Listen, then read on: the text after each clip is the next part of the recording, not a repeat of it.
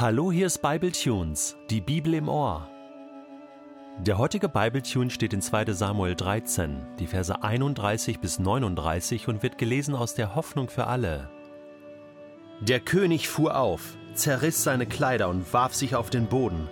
Sprachlos standen seine Diener um ihn herum, auch sie hatten ihre Gewänder zerrissen. Schließlich ergriff Davids Neffe Jonadab das Wort. Mein Herr, versuchte er den König zu beruhigen, noch weißt du nicht sicher, ob wirklich all deine Söhne ermordet worden sind. Ich nehme an, dass nur Amnon tot ist, denn seit er Tama vergewaltigt hat, war Absalom fest entschlossen, sich zu rächen. Darum, mein Herr und König, nimm das Gerücht nicht allzu ernst, dass all deine Söhne umgekommen seien. Bestimmt wurde nur Amnon getötet. Absalom war nach seiner Tat geflohen. Einer der Wächter auf der Stadtmauer von Jerusalem erblickte plötzlich in der Ferne eine große Gruppe von Menschen. Sie kamen auf der Straße von Horonaim den Hügel herunter. Da sagte Jonadab zu David: Siehst du, schon kommen deine Söhne zurück. Ich habe es doch gleich gewusst. Kaum hatte er ausgeredet, da liefen Davids Söhne herein. Sie fingen alle an zu weinen, auch der König und seine Diener brachen in Tränen aus. Es verging kein Tag, an dem David nicht um seinen Sohn trauerte. Absalom aber floh zum König von Geschur, zu Talmai, dem Sohn von Ammihud. Dort blieb er drei Jahre lang. Allmählich fand David sich mit Amnons Tod ab, und so legte sich mit der Zeit auch sein Zorn gegen Absalom. Super, Jonadab. Klasse. Das hast du echt toll gemacht. Du bist echt der Held in dieser Geschichte. Aber weißt du was, bevor ich gleich mit dir abrechnen werde, muss ich noch eine Bemerkung machen. Klar, das hätte hier alles noch viel schlimmer kommen können. Absalom hätte aus blinder Wut und, und Rache wirklich alle Söhne Davids umbringen können. Hat er aber nicht gemacht. Hat sich mit Amnon begnügt, könnte man sagen, nach zwei Jahren Hass auf diesen Typen. Diese ganze Geschichte erinnert so ein bisschen an Hiob, der ja eine Hiobs-Botschaft nach der anderen bekam und zum Schluss hatte er alles verloren. Sein Hab und Gut, seine Familie und er selbst war krank. Und, und David hätte es auch so schlimm treffen können. Es hätte schlimmer kommen können.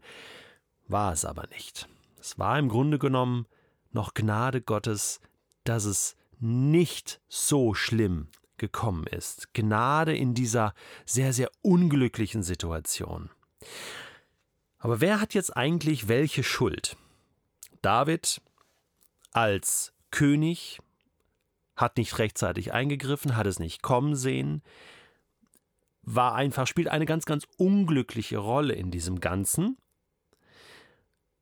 Amnon, der einfach sich nicht zurückhalten konnte, einfach sich die Tama geschnappt hat, Absalom, der dann stinksauer war, Hassgefühle hatte und sich dann rächt. Ich finde, der absolute Totalausfall, der absolute Vollpfosten hier in dieser Story ist Jonadab, der Neffe von David. Der hat das Ganze ja ins Rollen gebracht. Das kann man jetzt diskutieren. Aber ein weiser Mensch, ein kluger Mensch, vielleicht sogar ein königlicher Berater, scheint ja hier so zu sein. Ja, er beschwichtigt, ja, David, nein, äh, bestimmt äh, hat Absalom nur Amnon umgebracht. So, Klammer auf, ich weiß da Bescheid, ich war damals involviert, aber das sage ich dir jetzt nicht, Klammer zu. Ähm, ich glaube, der hatte hier schlechtes Gewissen. Der wusste genau, der Knilch, was er damals angerichtet hatte mit, mit dieser tollen Idee, äh, Amnon gegenüber, du lad doch Tama ein, dass sie für dich backt und kocht und du stellst dich krank und was war das für eine bescheuerte Idee? Einfach mal so dahergesagt, so ein Ratschlag und nun hat das in Mord und Totschlag geendet. Das ist Wahnsinn. Amnon ist tot, Tama wie geht's der eigentlich? Die ist total entwürdigt, ihrer Schönheit und Jungfräulichkeit beraubt, schutzlos, muss in Schande leben. Absalom, tja, wurde quasi gezwungen, sich zu rächen, seine Schwester zu rächen, könnte man ja auch so sagen. Toll, Jonadab. Super, mit deiner tollen Idee hast du alles ins Rollen gebracht und der Familie, der königlichen Familie Davids, wirklich großen, großen Schaden zugefügt. Das ist der Punkt. Und jetzt? Was ist jetzt? Stehst du dazu, Jonadab? Ha? Kriegst jetzt deinen Mund auch auf und sagst, hey König, ich muss dir was sagen?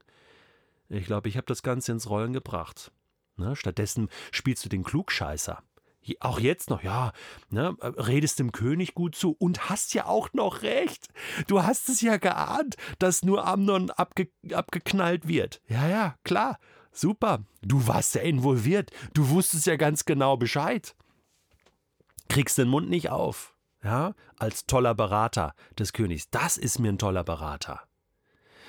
Meine Güte, was für eine Geschichte. Ich meine, aus, aus Davids Sicht so ein Pech, ne? dass man dann auch noch solche Pappnasen um sich herum hat. Wie Jonadab. Ich kann dir nur eins sagen. Ich möchte meine Lehren ziehen, auch aus dieser Geschichte.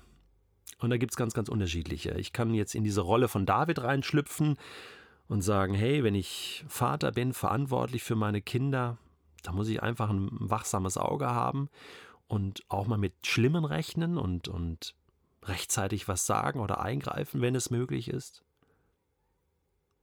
Aus der Sicht von Absalom könnte man sagen, ja, versuch deinen Hass und Ärger irgendwo anders abzuladen. Ich meine, der Kerl muss jetzt drei Jahre fliehen, ja, ist jetzt komplett raus und da baut sich auch Frust auf. Meine Güte. Amnon der seine Gefühle und Begierden nicht im Griff hat, sich einfach nimmt, was er will, da kann man jede Menge daraus lernen aus dieser Geschichte. Und Jonadab? Ja, da muss ich mich auch hinterfragen. Manchmal ist ein gut gemeinter Ratschlag eben doch nicht so gut, dass ich mir überlege, wo sage ich was? Oder wo schweige ich mal lieber? Oder wo muss ich auch mal einem Menschen begegnen, ihm nicht nach dem Mund reden und sagen, ja, probier doch das mal aus, sondern nein. Also am besten hätte Jonadab gesagt, weißt was, Amnon? Tama, streich die aus deinem Kopf. Die ist unerreichbar. Absolutes No-Go. Hey, und, und ich werde alles dafür tun, dass das nicht passiert. Du musst auf andere Gedanken kommen. Das wäre ein guter Rat gewesen. Und ich wünsche mir für mich selbst und wünsche mir auch für dich, dass wir weise Menschen werden, mit Gottes Weisheit ausgekleidet, die auf Gottes Stimme hören und anderen Menschen wirklich helfen können, um solche Tragödien zu vermeiden. Ich glaube, das wäre so ziemlich in Gottes Sinne.